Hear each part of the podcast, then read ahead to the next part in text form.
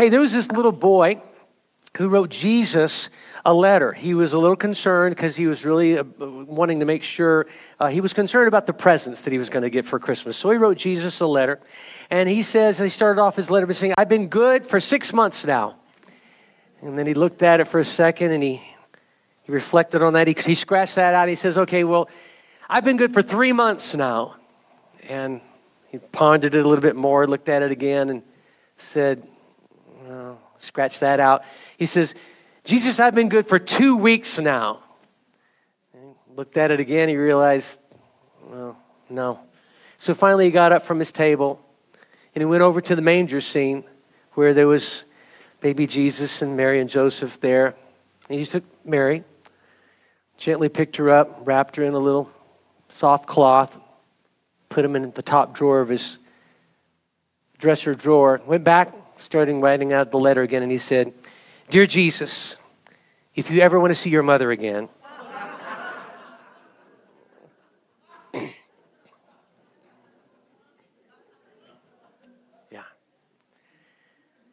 So, as we've been spending these last few weeks, started a few weeks ago, leading up, uh, starting with Advent, leading up to Christmas, we've really been pre- been preparing our hearts for Jesus' birthday. It's I know a lot of things that have been added to that over the over the really the hundreds of years that Christmas has been celebrated, and really, I mean, officially been celebrated. Even though we know that initially Jesus was born in the manger. Uh, we've added a lot of stuff to it, but I've been trying to encourage us all in the last few weeks to say, listen, let's always remember the purpose of what Christmas is all about. It's the birth of Jesus, as we just sang about this morning, in that, in that manger some two thousand years ago. And we've been reflecting also on the promises of God uh, that have been given to us about Jesus, and we've been reading a lot in Isaiah and the Old Testament about this coming Messiah, this coming Emmanuel, God with us, this coming Savior. Some of the promises that God made back in the Old Testament started off with Jesus being our hope. And I'm so glad that Jesus brings us hope, amen? And, and where we are right now in our current struggles, maybe there's some situations you're going through, maybe physically, maybe relationally, maybe financially. I don't know, maybe you're concerned about what's going on in the world today. We certainly have a lot of things to worry about and be concerned about. But I'm so thankful that God brings us hope in our situations personally, but also in the situations that are going on worldwide. God is our hope, amen? Jesus is our hope. And not only do we have hope in the current situation, knowing that uh, that God is with us, but also we have hope that one day, our blessed hope is that Jesus is coming back, amen? He's coming back to take us to heaven and, and to be with him forever. So I look forward to that day. That's the arrival that Jesus brings to us. He brings us hope. Also, Jesus' arrival brings us peace. As we talked about a few weeks ago, when we hear people say that we've made our peace with God, that's really what it means, is that we've we've given our hearts to the Lord, and we've made our hearts right with him. Through the finished work that Jesus has done for us, we've made our hearts right, and we've made our peace with God. And also, I'm so thankful that Jesus brings us peace, again, in this crazy, mixed-up world. We just know that God's still in control. Even though it may seem like he's not, he is.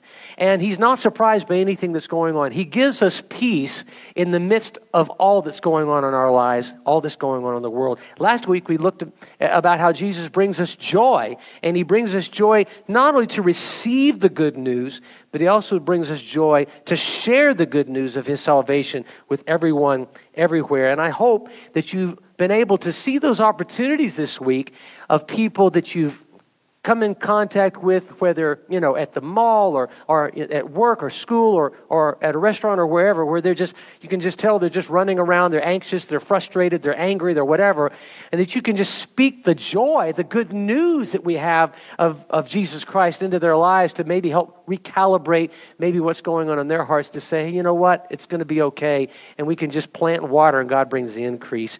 There are all kinds of opportunities, amen, to share the joy of Jesus Christ. These are all promises, by the way, of God. And I'm so thankful that we serve a God who doesn't lie. You know, all the world, there's a lot of broken promises. But God will never, ever, ever, ever break any of his promises to us. And I'm so thankful for that, because God does not lie. The Bible says that, that he's not a man that he would lie. What God says he'll do, he will do. and you can count on it. Now, as I talked about here just a few moments ago, we're going to have a nativity scene set up next week, and we're going to do some things with that for our service. But today, I'd like for us to visit the promise that God has given us as we are really coming into our place of concluding the season of Advent in this next week or so before Christmas Day. And today I want to talk about, we've talked about hope, we've talked about peace, we've talked about joy. Today I want us to talk about love. I want to talk about the love that God has given us that was born to the world in the form of a baby in that manger. Now, there's a very, very familiar depiction of this love coming into the world that you may have even, maybe have it displayed in your home. Maybe you've had it displayed in your front yard. I know uh, we went, uh, Kelly and I went to uh, look at some different uh, uh, homes that were decorated here recently. And some of the, our favorite ones are the ones with the nativity scene in the front yard. They just, something special about that. You know, take away the, the Grinch and Santa and Rudolph and all the rest of that stuff. And a simple, beautifully lit nativity scene in the middle of the yard just speaks volumes to what Christmas is all about, because really, when it's all stripped away, that's what it is all about, is the nativity. But what is a nativity? Have you ever thought about what nativity means? What does that word mean? Well, this is what it means. Maybe this is new to you. The word nativity comes from the Latin word meaning to be born. It means birth. So when you say nativity, it means birth. The nativity scene that we set out each year on our fireplace mantle, on our front yards, in churches, different places that we see, is the depiction of the birth of the God of the universe into the world. That's what nativity is. Surrounded by his mother, his earthly father, by all the barnyard animals, by the shepherds, by the angels, all the eyes in the nativity, if you look in the nativity, is focused on the baby Jesus, because it's all about his birth. Now, for hundreds of years, the nativity was an exclusive display of Jesus' birth. I don't, I don't know if you've noticed recently, though, there's been, the nativity has gotten some competition, has it not? Especially in public displays, different places where maybe at a courthouse or a public setting, a fire station, different places like that. I'm seeing reports all around the place, Capitol buildings, of, of things that are coming up there uh, that are not nativity scenes, but they feel like they have to have equal time. Uh, just most recently, there's one somewhere, I believe it's in Ohio, or Iowa, I should say, where the, the state capitals, they see satanic displays that are being set up. Have you seen that? They just feel like that they got to have equal time to them, and to, to attempt to counter or to have an equal voice in this holiday season. But I'll just say it, Satan hates anything to do with Jesus. He can't stand the attention that Jesus is getting at Christmas. He's jealous, he wants the attention, and he wants the glory. But I'm here to say today that the nativity will always and only be about Jesus. Satan can try all he wants to, but there's nothing like the nativity scene. His birth and all it represents of his life and his death and salvation for all of mankind. And in the end, all other displays are nothing. All the rest of the displays will fade away, but the symbol of the nativity and what it represents will stand. You know, there's even some that don't go as far as worshiping Satan, but they don't believe in God. They're called atheists. And they want equal playing time as well. For example, some years ago, there were some complaints uh, in a nativity scene in the capital of South Dakota, in the Capitol building. So the governor of South Dakota at that time, he prepared to let every religion put something on display in the Capitol, which is a shame that you have to do that. He even had an empty corner set aside for the atheists. Isn't that nice of him? Just a nice empty corner over there. There's nothing there. Isn't that a sad way to worship, to live a life not believing in God? You know, let the nativity be a constant reminder, church, of the love of God displayed to us. Because really, when it's all said and done, the nativity speaks to the verse that we can all probably say from memory. I'm going to put it up on the screen, but I want us to all just say this verse out loud. John three sixteen. Would you say it with me? For God so loved the world that he gave his only begotten Son, that whoever believes in him shall not perish, but have eternal life. That's the purpose of the nativity. God gave his Son because of his love for us. Aren't you thankful for that this morning? Amen. Amen. You know, I don't know if you've noticed lately, the last several years, these gender reveal parties that are going on in our culture. Have you noticed that? It's a new phenomenon. It's taking our, our country by storm. These young couples, they find themselves pregnant, and they have this gender reveal. Uh, reveal rather. There's a lot of money that is spent on these things. I mean, I've heard some reports of some people spending thousands of dollars on these sort of things. Isn't that silly? They have pink balloons. They have blue balloons. They have cakes baked every sorts of way, secrets, secret sliced, secrets to the way that they're sliced. Uh, they, they have boxes full of pink or blue balloons, and they release them th- to the rounds of applause. They shoot off blue powder or pink powder with guns. Uh, you name it, it's probably happened. It's just all kinds of pink and blue everywhere. Frankly, with all the gender confusion, the gendered identity craziness going on in these last several years, I'm, I'm actually kind of surprised that someone hasn't come up with one that shoots out gray powder, with the explanation that they'll just let their child decide one day what gender they're going to be. I wouldn't be surprised. I actually saw a cartoon the other day, by the way, that speaks to that. It's a takeoff on the final scene of It's a Wonderful Life. Remember when Zuzu was uh, uh, at the Christmas uh, uh, at the Christmas uh, tree, and mom and dad were there, and all the people were bringing in money to help uh, the dad. And you heard the little bell ring. And Zuzu says in the original version, it says, "Look, Daddy, teacher says every time a bell rings, an angel gets its wings." So sweet.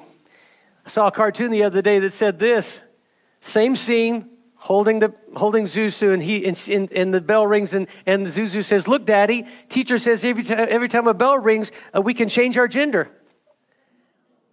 And, and then the mom says, "We need to start homeschooling." That was like the comment in the cartoon. You know, we live in such an upside-down, sick world, don't we? Maybe you haven't been part of one of these extravagant gender reveals, or maybe it's been a while since you prepared for the birth of a new child. But just like we were reminded last week, in the life of John the Baptist, there's a lot of anticipation. There's a lot of preparation that goes along with making a way for something new in our lives. And so here's what I want to encourage you with first here today. If you're taking notes, write this down. Because I believe with all of my heart that God wants to prepare something new for you. He has something to prepare for you. God wants you to prepare for something new. He not only is preparing it, but he's asking for you to also prepare for that new thing. God has something new for you today. You see, the reason for the nativity and the reason that it's so significant is not because this birth happened one day long ago, even though that is significant. It changed the world. But also, I believe that God's desire is that Christ would be born in the manger of your hearts today and every day, because God wants to do something new in each of us today. God's desire for his love to be revealed to the world by the way we live our lives before everyone every day. His purpose is to be birthed in us so that what's going on in us can also change the world around us, just like it did some two thousand years ago. So as we come to this close of our time in Advent, what would happen today, church? If each of us, full of expectation that God could birth something new within our lives this season, with an us this Christmas season, that we would begin to prepare ourselves for all that God desires to do in and through us. Isaiah forty-three, verses eighteen and nineteen, says it this way, and this is a this is really an encouragement and a challenge to each of us here today. Listen, this is the word of God speaking to us today. He's saying to you personally, forget the former things. Don't dwell on the past. Do you hear me today? See, I'm doing a new thing. This is God speaking to you today. You see, I'm doing a new thing in you today. Now it springs up. Don't you perceive it? I'm making a way in the wilderness. I'm making streams in the wasteland. This is God's promise to you today. He wants to do a new work in your life today. And he's saying, won't you prepare the manger of your heart for this new thing? And here's what I would remind you of today, that Satan would love to point you to your past. He would like to remind you of your mistakes. He would like to tell you that your, your, your poor choices, your bad mistakes, your failures are, are going to make you not amount to anything going forward. Satan would like to remind you of those things and keep you in your past. But I'm here to tell you today that there's nothing that you can do to change yesterday. There's nothing that you can do to change ten years ago, fifty years ago, however long ago that you live in that regret. There's nothing you can do to, to make a change to the things that you did yesterday, because what's done is done. But I can tell you today that we can learn from them, can't we? We can learn from our mistakes. We can see where they brought us to today. We can choose to not do them again, and we can forget them. Now, not literally forget them, not unless we just have amnesia, because we do remember those things. But what this is saying is, don't let our past define our future. I'm not going to let the mistakes that I made yesterday, church, define the direction of where I'm going today. Amen? And so, yes, we've made mistakes. Yes, we've made poor choices. And Satan would like to keep you right there, locked in and bound in those things. But God is doing a new thing in your life today. God wants to birth a new thing in your life today. Can't you perceive it? You see, Satan would say, no, don't perceive it. I want you to think about yesterday. I want you to think about years ago. I want you to live there. He, he wants to blind you to it. He wants to confuse you to that. He wants to numb you down and dumb you down and make you think there's no hope. But it's time to perceive that God's got to work in your life today. He's got a new thing for you today. Remember those things from last week that we talked about, the whatsoevers? We can dwell on the bad stuff. We can. It's easy to. We kick ourselves. Satan fans the flame and fuels it and says, yeah, we're not going to amount to anything. All those things that were spoken over to us when we were children, teenagers, in our young life, even yesterday when someone maybe spoke into your life, you'll never amount to anything. You're no good. That's a lie from the pit of hell. That's not coming from God. Because God loves you. You are fearfully and wonderfully made. He has a great plan for your life. That's what God's word says. Those are God's promises. And he's not a man that he would lie. You see, when Satan reminds you of your past, you can remind him of his future. And know that your future is sealed and secure in Christ Jesus because the blood of Christ covers you and you are saved and you're going to heaven. Satan can never be saved. And his destiny is the pit of hell for all of eternity. We can dwell on that bad stuff, or we can choose to dwell on the whatsoever things that are lovely, that are good, that are excellent in Christ Jesus. And it's time for us to do that, amen? The fact is, God is doing a new thing in your life today. You may not be able to see it tangibly happen in front of you, but God is doing a work in your life today. Because he's always doing a new thing. He's always doing a new work. He's never a stagnant God. He's always moving us forward, upwards and onwards in him. Amen? Second Corinthians five seventeen says, therefore, if anyone is in Christ, who is in Christ this morning? If you're in Christ, then the new creation has come, the old has gone, and the new is here. All things are passed away. Behold, I make all things new, he says. And you can do that every day. Oh, I messed up yesterday. That's okay. We got today. And we're going to do what we can today to honor God, to glorify God. We're going to do what we can today to please him and to move in that new thing that he has for us. Amen? Yes, we're going to mess up all the time. We're going to mess up. But God's got a new thing for you today, and we can learn from our mistakes and our past. Give those things over to the Lord and say, Lord, help me to do better today. Trust God that he's birthing something new in you today. Trust him. I, I don't care how impossible it may seem. He's going to make a road in the wilderness. He's going to make streams in the desert for you today. You may look in front of you and say, I don't know how God can do something new in my life today because of this, this, this, and this. But God is a God that makes a way in the wilderness. God is a way, is a God who makes streams in the desert. He makes a way where there seems to be no way.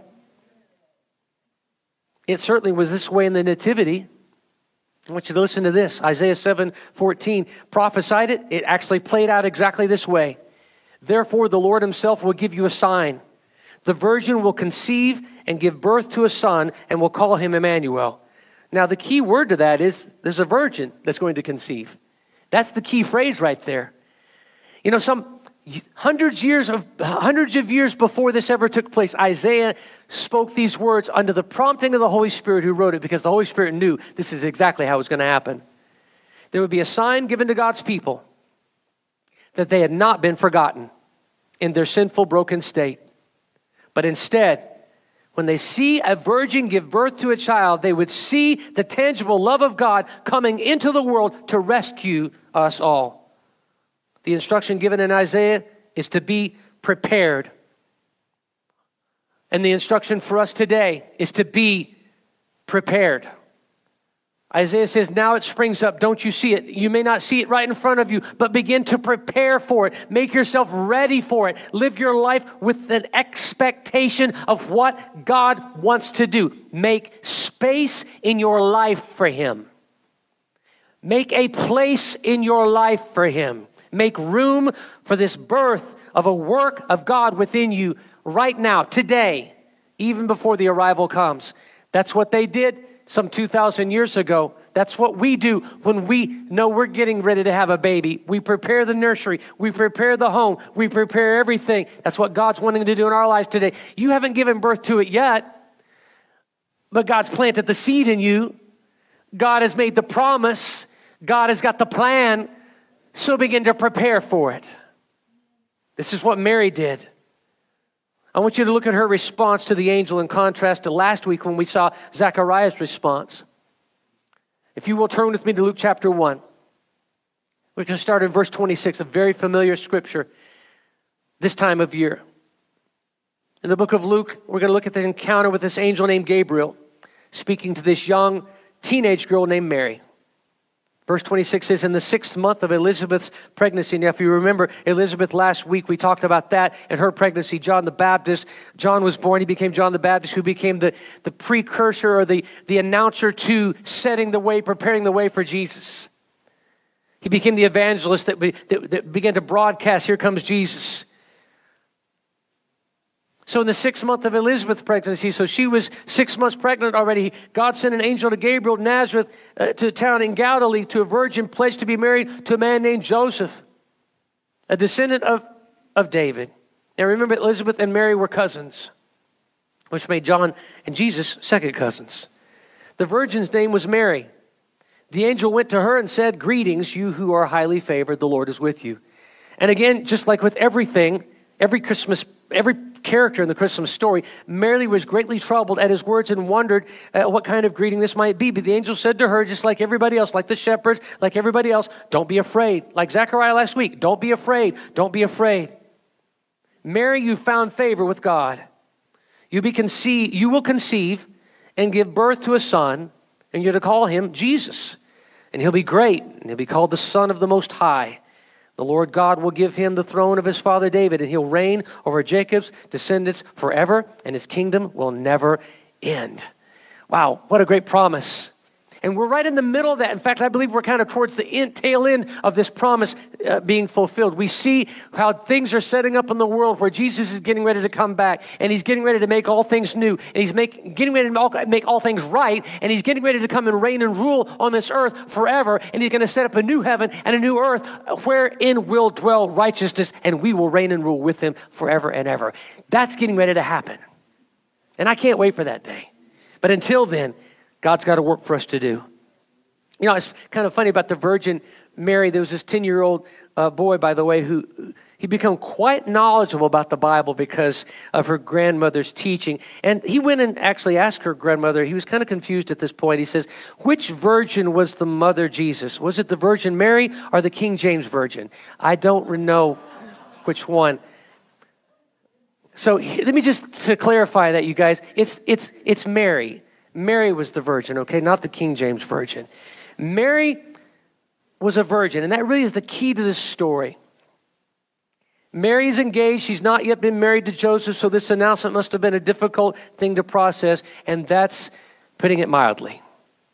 I'm sure she said in her heart, what do you mean? I'm going to become pregnant. What do you mean this child Jesus will be the Son of the Most High? What do you mean? He's going to be a king who rules over all things. It, it, it, it's hard to process sometimes when God speaks into your life, because when God is ready to do something new, it almost is always a disruption, isn't it? Think about it. When God's think about think about it. When God has done something new in your life, when He's spoken to you, isn't it most always a disruption? Because we're just kind of going down just our normal path, just kind of living our life and just doing our thing, and all of a sudden God shows up. And He just speaks to our life and He says, this is something new here. In a world that is broken, in a world that is full of hate, in a world that is marked by sin, The arrival of God's perfect and pure love is always disruptive. And that's what I want to say this morning, is that when God shows up in your life, our lives are always disrupted. But by the way, it's always in a good way. When God disrupts, it's always in a good way.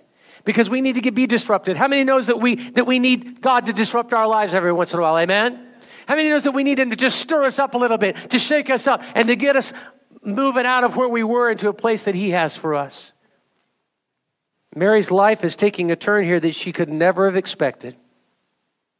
Some people say, some Bible scholars and historians say that she was thirteen, fourteen years old when this took place. She was just minding her own business, living her life, and as far as she knew, she was about to marry this nice Jewish boy named Joseph, when suddenly she's been the chosen one to give birth to the Savior of the world. Obviously a disruption. And by the way, it wasn't just for Mary, but just imagine how it must have been for Joseph.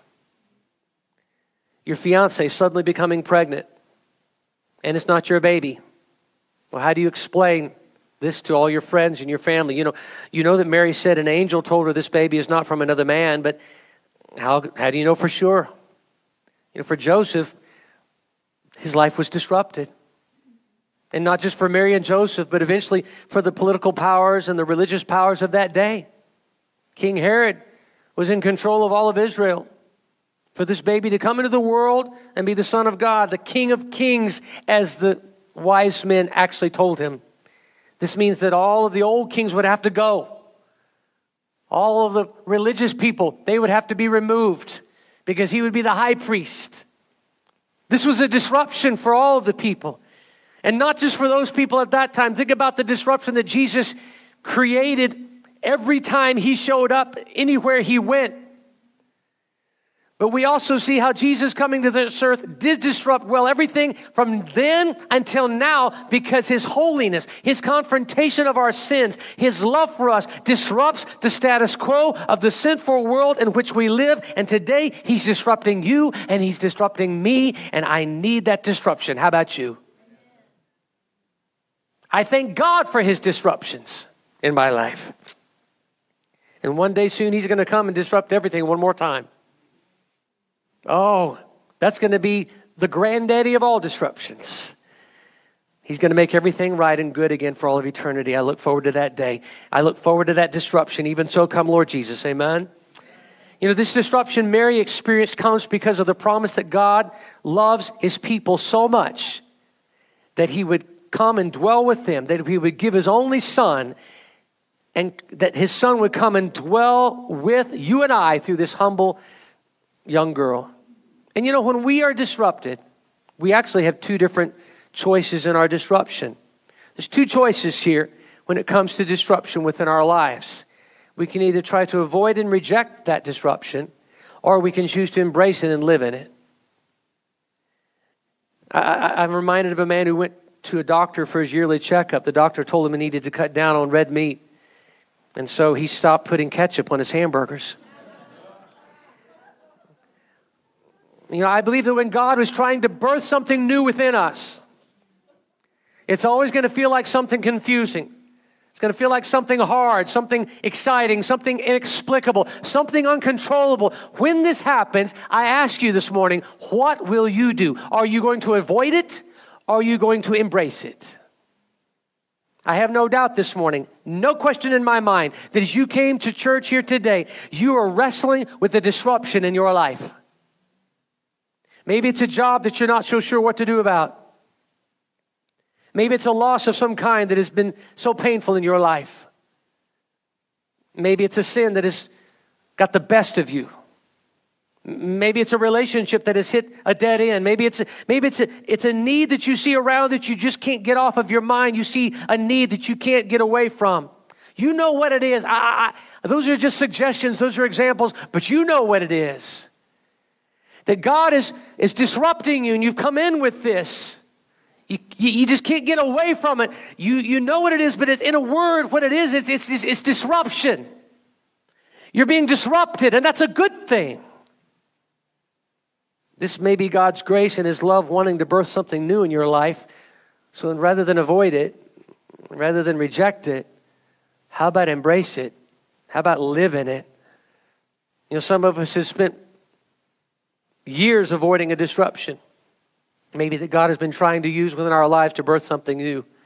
My prayer, my encouragement to you today, church, is you just stop avoiding this disruption that God can use to help you experience Him and start embracing the work that God wants to do within you through His great love. Just embrace it.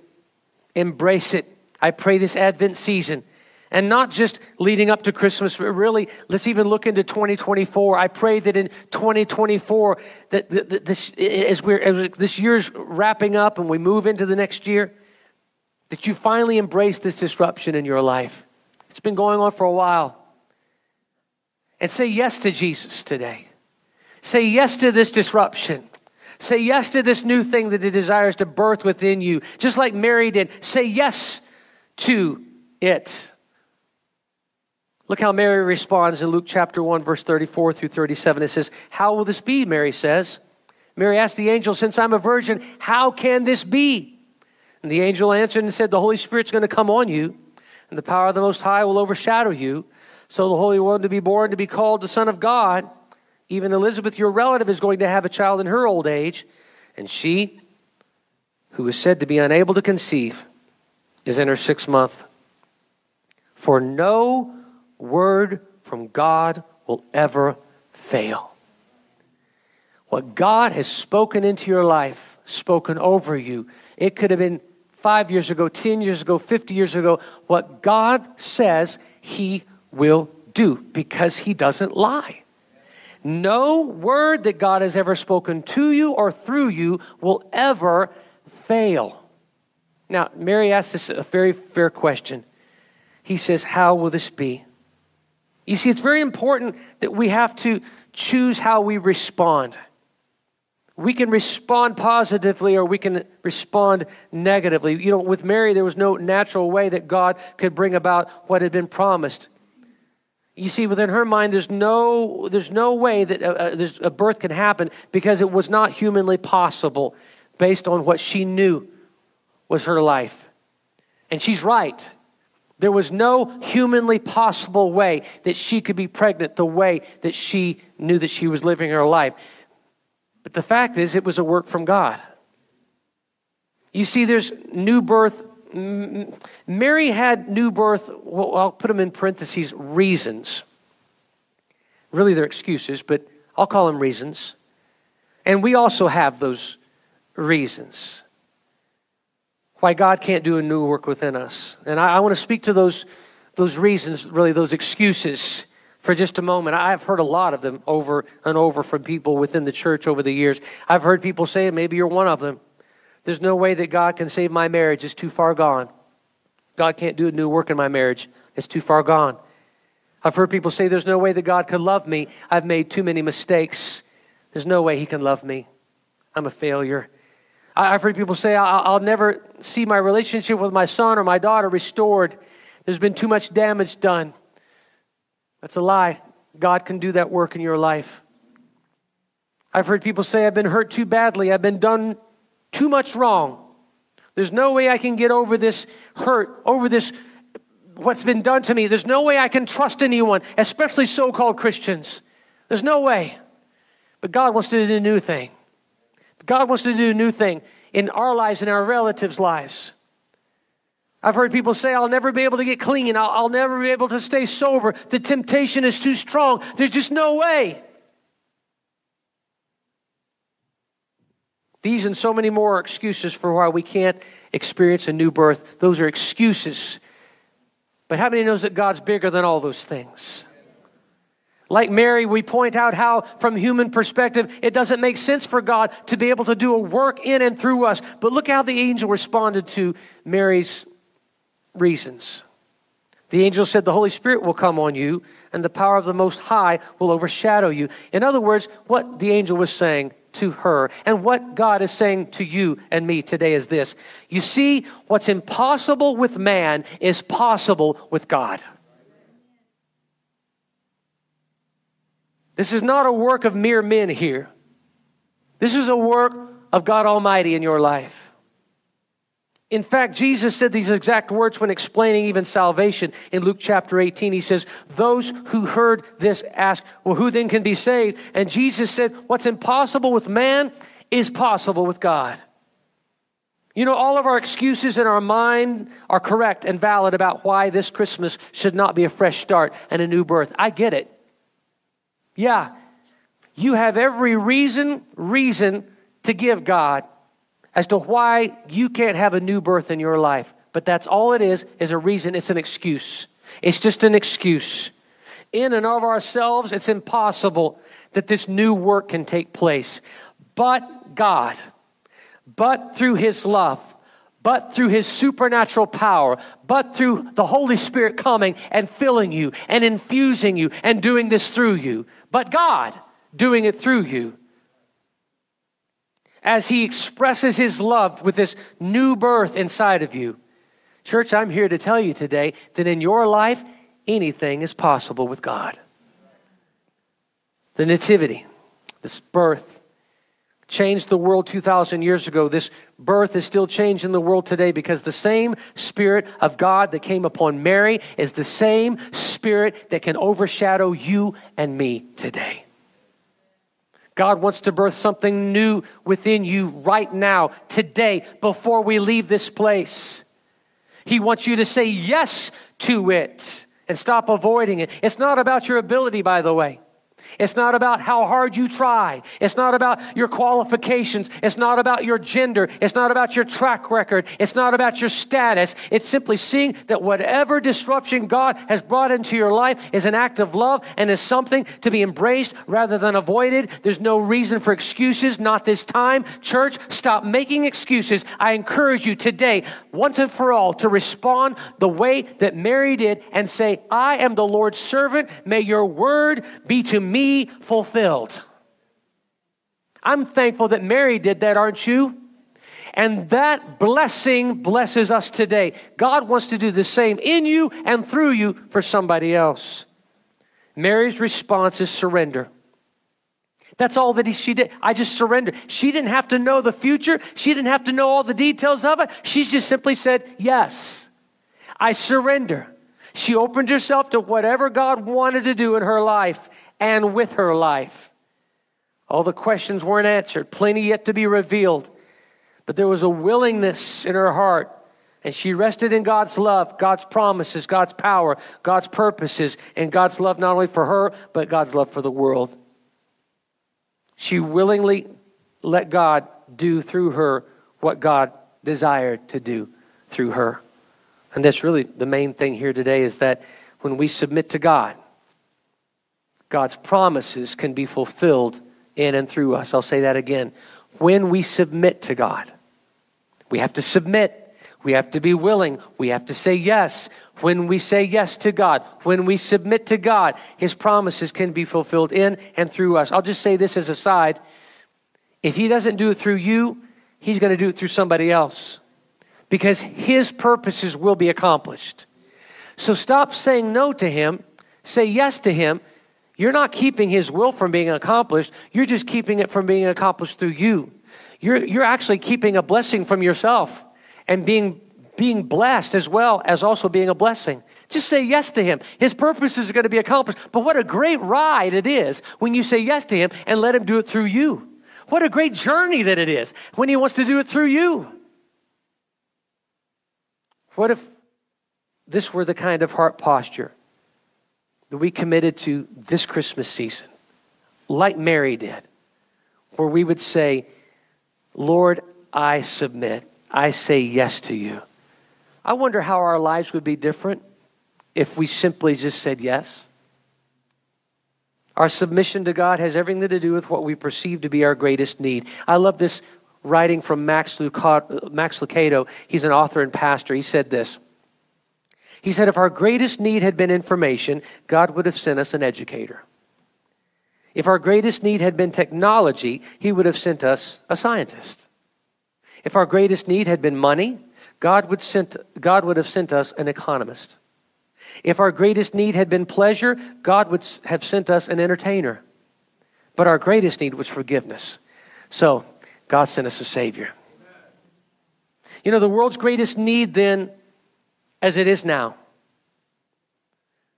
is the disruptive, transformative love and grace of God. The world needs the love of Jesus more than ever before. Would you agree with me this morning? So Mary was willing to take on the disruption that gave birth to the Savior of the world. And I ask you this morning, how about you? Are you willing to say yes to God and allow Him to plant that seed in you and give birth through you to be a blessing to your generation, to your uh, sphere of influence, to your people? Here's another question.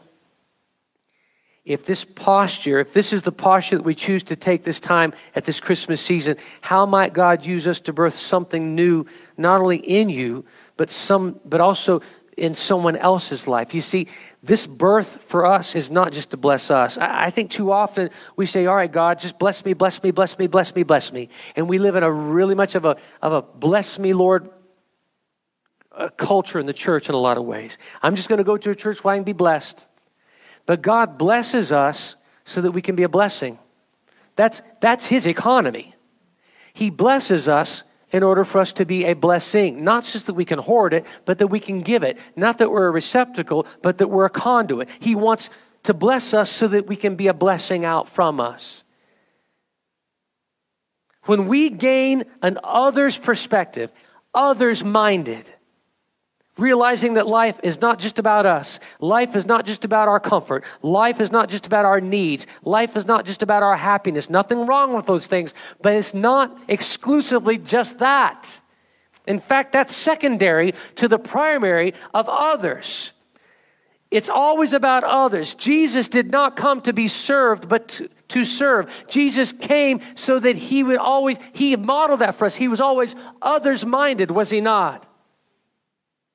When we have that others-minded approach, we can more fully embrace these disruptions that God brings into our lives, because you see, when God is disrupting us, it's not just for our purposes, but it's so also we can be a blessing to others. He's actually preparing us. He's actually working out of us stuff and working in us stuff, out the bad, in the good. He's doing stuff in us so that we can be more effective for Him, where we can be more of an example of Him, where we can be more Christ-like to a world around us. We're blessed. And as we are blessed, we are in turn a blessing. And really, isn't that what Christmas is all about? Is that really not what life should be all about? It's not what I can get. It's not, it's not what I can hoard, it, it, but it's what I can give. It's not what I can accumulate, but what I can give away. It's not what can be done for me, but what I can do for others. Acts twenty, verse thirty-five says, in everything I did, this is Paul speaking to the folks in, in, in Ephesus, the, the people in Ephesus. I did, in everything I did, I showed you that by this kind of hard work, we must help the weak, remembering the words the Lord Jesus Himself said, it is more blessed to give than to receive. Uh, that's what Christmas is all about. That's what our life should be all about. Sadly, I feel like too many of us in the church, too many of us in our lives, we go through our lives seeing what we can get out of others rather than what we can pour into them. Always walking around with our hand out rather than being willing to lend a helping hand with no strings attached. Church, that's not the heart of God, is to walk around with our hand out and seeing what we can do to get from other people. As God's kingdom and values and heart goes, it's all about giving ourselves away so that God can use us. The message of the birth of the baby, Jesus, was not intended to only change Mary and Joseph's life. This message of good news is also meant to usher in a new kingdom. That is, the kingdom of heaven for all people. This kingdom doesn't look like the kingdom we've grown accustomed to. This kingdom is dedicated to turning the world on its head for Jesus Christ. Walking in love and forgiveness rather than hating someone and walking in animosity towards someone. Walking with a sacrificial and giving heart of our time and talent and treasure, rather than hoarding and squandering those things for our own selfish gain. walking in such a way where we're bringing healing to the broken and rescuing the lost. That's the kind of heart posture that God would have us to live. Bringing healing to the broken, rescuing the lost. That's what he wants us to do. You see, love is the norm in this heavenly kingdom. This kingdom God has called us to live out on this earth before our co-workers, our classmates, our neighbors, our family, our friends. And this kingdom becomes a reality when we allow God to disrupt our lives, just as the Holy Spirit disrupted Mary's life. And we receive the love of God for us, and then we offer that love of God to others. Jesus said it this way in John thirteen thirty-four, I give you a new commandment, love one another. Just as I've loved you, you must also love one another. How did God love us? How did Jesus love us? Completely, one hundred percent, held nothing back, no strings attached. Love, period. He loves. It's not only what he does, it's who he is. And he's inside of us. And he wants to birth that love inside of us so that it'll go out from us to others. Church, I believe that this new work that God could do within our lives today could be good news for someone else today. This Advent season, we have an opportunity to join together as a church and allow the birth of Jesus to move us to be part of a new birth within our community. And we're doing that. I want us to continue to do that, realizing that what God is doing in us and through us is planting and watering, and God is bringing the increase. Consider ways that you could do something new to give love to others. I want you to look at it this week, especially as we're ramping up this week before Christmas. And I know with all the last-minute preparations that we have, I'm going to add a few more things to it, if you don't mind, that has to do with this message here today. Because maybe, maybe this week, or maybe next year, maybe sometime soon, it's finding a local family to do something about. Maybe this week you're buying some gifts for a family as an extension of the generosity and love of Christ. I don't know.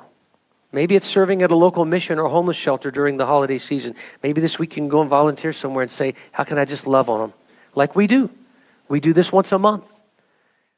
Maybe it's an, maybe it's inviting a neighbor to eat a meal and developing a new relationship with them. Maybe you know a, a, a neighbor who's going to be spending the holidays alone. Maybe you're inviting them over to your house this holiday season. Maybe, maybe it's beginning a new family tradition that puts Jesus first some way, somehow, where it's not just about the presents and Santa Claus, but maybe this year's the year that you say, you know what? Son, daughter, husband, wife, family, as we gather here, let's remember the reason for the season is Jesus. Maybe it's inviting that difficult relative or neighbor over for Christmas dinner. God will give you the grace. You know, all these things are disruptive. Truly, they are. You may be looking at those things that I just listed and saying, there's no way I can do that. I'm too busy. I'm too this. I'm too that. It's a disruption, is it not? All those things just disrupted you just then, didn't they? Oh, when you did that, you said, I can't do that. I just disrupted you. The Lord just disrupted you, did he not? And, and maybe there's some things there that I didn't, you know, make, a, I didn't even add it to the list, but you're thinking, this is something that the Lord has been speaking to me to do. And the Holy Spirit is reminding, reminding me right now through this message that I need to do it. I don't know what that is. But the Holy Spirit is disrupting you, has been, and today he's putting it right in front of you again, saying, how about it? Stop avoiding it and embrace it. Do it.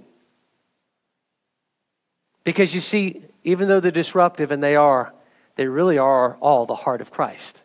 And that's the most important thing, is it not? That's what happens to us when we believe the good news of Jesus' birth as more than just a historical fact.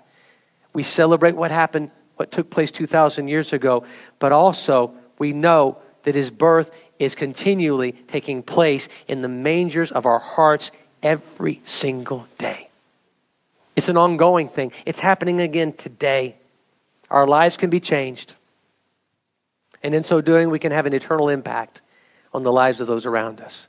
So may we, all of us here today, Say like Mary did and eagerly say, may your word to me be fulfilled.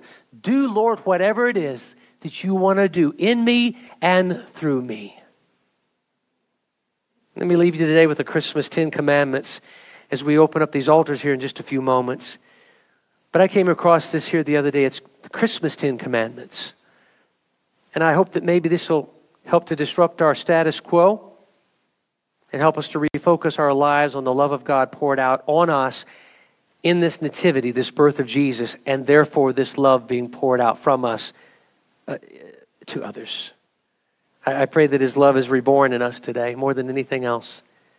And not only is birth in us, but birth in others through us. As we're blessed, we're being a blessing this holiday season. The Ten Commandments of Christmas go like this. Thou shalt not leave Christ out of Christmas. Making it Xmas to some, X is unknown, so let's make sure it's Christmas, not Xmas. Number two, thou shalt prepare thy soul for Christmas.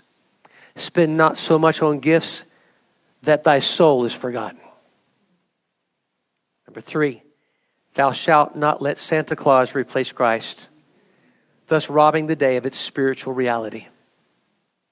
Number four, thou shalt not burden the waitress, the mailman, and the merchant with complaints and demands.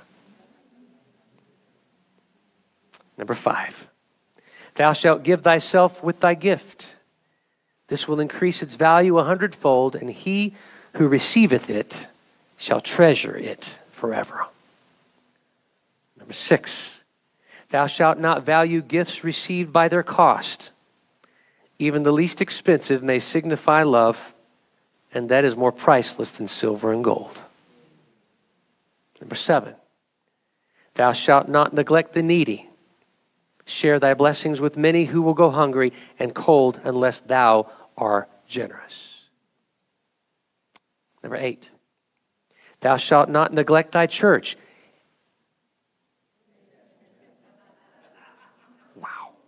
Its services highlight the true meaning of the season. Amen. I heard a few oh me's in there. Number nine. Thou shalt be as a little child. Not until thou hast become in spirit as a little one art thou ready to enter into the kingdom of heaven. And finally, number ten. Thou shalt give thy heart to Christ. Let him be at the top of thy Christmas list. Aren't those good? Would you stand with me this morning? I'd like to pray for us today and and just bow your heads today, because I, I, this is what I feel like so strong in my heart, that as we are gearing up for Christmas, final preparations, those of you at home as well, watching here today, God has been trying to birth something in you for days, weeks, months, years. You've been avoiding it. You've been pushing it away. You've been ignoring it. But today, God is saying, won't you stop pushing it away and instead say, like what Mary said, let it be done in me as you have said. I know it may feel impossible, just like it was with Mary, but nothing is impossible with God. Stop rehearsing your past. Learn from it, but put it under the blood. And today, say, all right, Lord, do a new thing in me. Do a new thing in me. I'm going to embrace it. It could be something big, small, somewhere in between. It could, but I believe it's all going to look impossible, and I believe it's all going to feel very much disruptive in your life.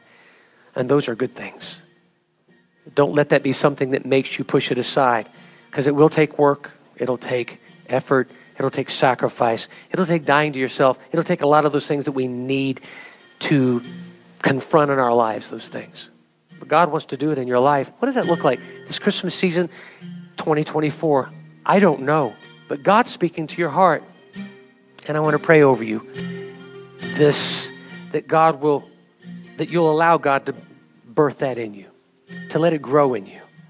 Would you bow your heads in prayer? These altars open if you need, by the way, to come up. boy, come on up. If the Lord stirred in your heart and said, yeah, this is it. I mean, you just hit the nail right on the head. The Lord is just really just convicting me. And again, conviction is a good thing. He's really speaking to my heart. He's really stirring me today. That's a good thing. If he's stirring you, man, I just want to encourage you right now. Just step out. Just, just do it right now. Step out and say, all right, I'm coming up.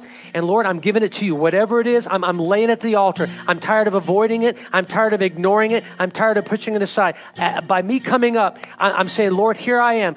Put that seed in me. Birth it in me. Come on up and do that as we pray. Father God, I know that somebody here today has come in struggling with stuff, maybe over the last months or years even, where you've been speaking to their heart to say, this is what I've called you to do. This is what I'm drawing you into. This is what I'm trying to, to plant a seed of. I'm trying to grow it in you. But Lord, let today be the day where we respond like Mary and we say, let it be, Lord, as you desire. We're not going to rehearse our past anymore. We're not going to let Satan d- d- d- d- remind us of our past. We're not going to let our past by any means define and, and guide our future, except for that we're going to learn from those things. We're going to use it as a testimony. We're going to be able to speak into other people's lives as a result of it, but we're not going to live in it. Lord, we know you're doing a new thing. And even though we don't know what that is, we don't know the steps leading to it. There's a lot of details that we don't know about. We don't have to know about it. We simply just say, Lord, do it in me. Birth it in me. Begin to let it grow. Let it become to full term. And then let me, let me give birth to it for your glory. Not only bless us, Lord, but bless through us as you did Mary do with us. And Jesus, you're in us today. Won't you come out from us in the way that you want to manifest, whatever that looks like. And Lord, more than anything, disrupt our lives. Disrupt us in a good way. It's a good thing. We need to be disrupted. Lord, disrupt us in twenty twenty-four. What does that look like? Disrupt us for your glory, for your good, for your kingdom's sake, for souls for your kingdom. Disrupt us. Lord, in all that we say, all that we do, all that we think, may it bring glory to your name. Souls to your kingdom. Disrupt us, Lord Jesus. We thank you, Lord Jesus, that you're doing a new thing. And it may seem impossible, but you're going to make streams in the desert. You're going to make a, a road in the wilderness. You're going to take care of all the details of it. We simply just say today, all right, today's the day. Birth it in me. Lord, I just speak over this congregation right now. A supernatural birthing, a supernatural seed planting, a supernatural growing of your vision and your plans and purposes for their life. Lord, that we would see you and you alone, and that we would trust you with the process in this journey, and that in your time and in your way, it's going to come to pass. Thank you, Lord Jesus, for your love that brought your son to us through a little teenage girl named Mary who said yes. Lord, today we are that teenage Mary, and may that love that you brought through Mary be also be brought through us to our generation. We say yes to you today. In the midst of our busyness, in the midst of our failures, in the midst of our excuses, that's all they are, no reasons, just excuses. In the midst of all that, we say yes, and we trust you with the results. So Lord, we thank you for these things.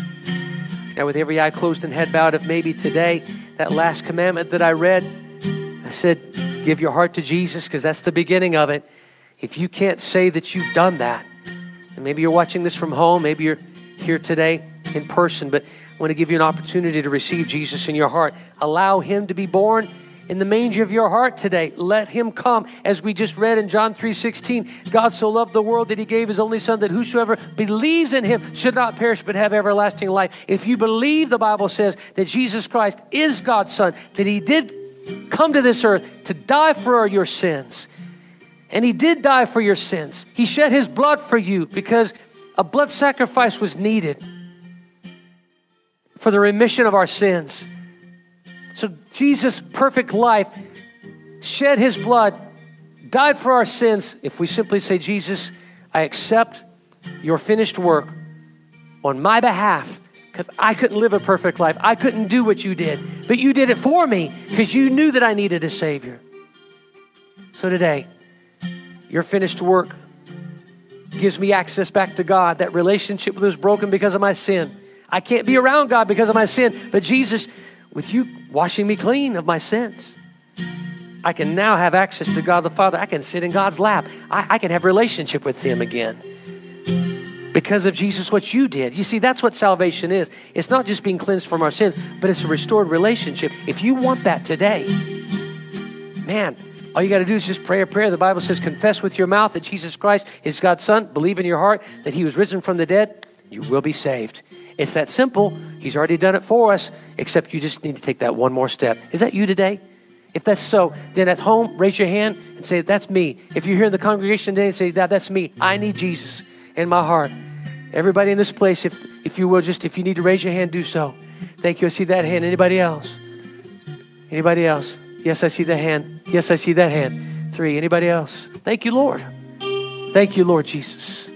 If you have raised your hand or not, I want us to all pray this prayer out loud. Would you pray it at home and pray it here in this in this in God's house? Say, Jesus, I'm a sinner, and I need a Savior.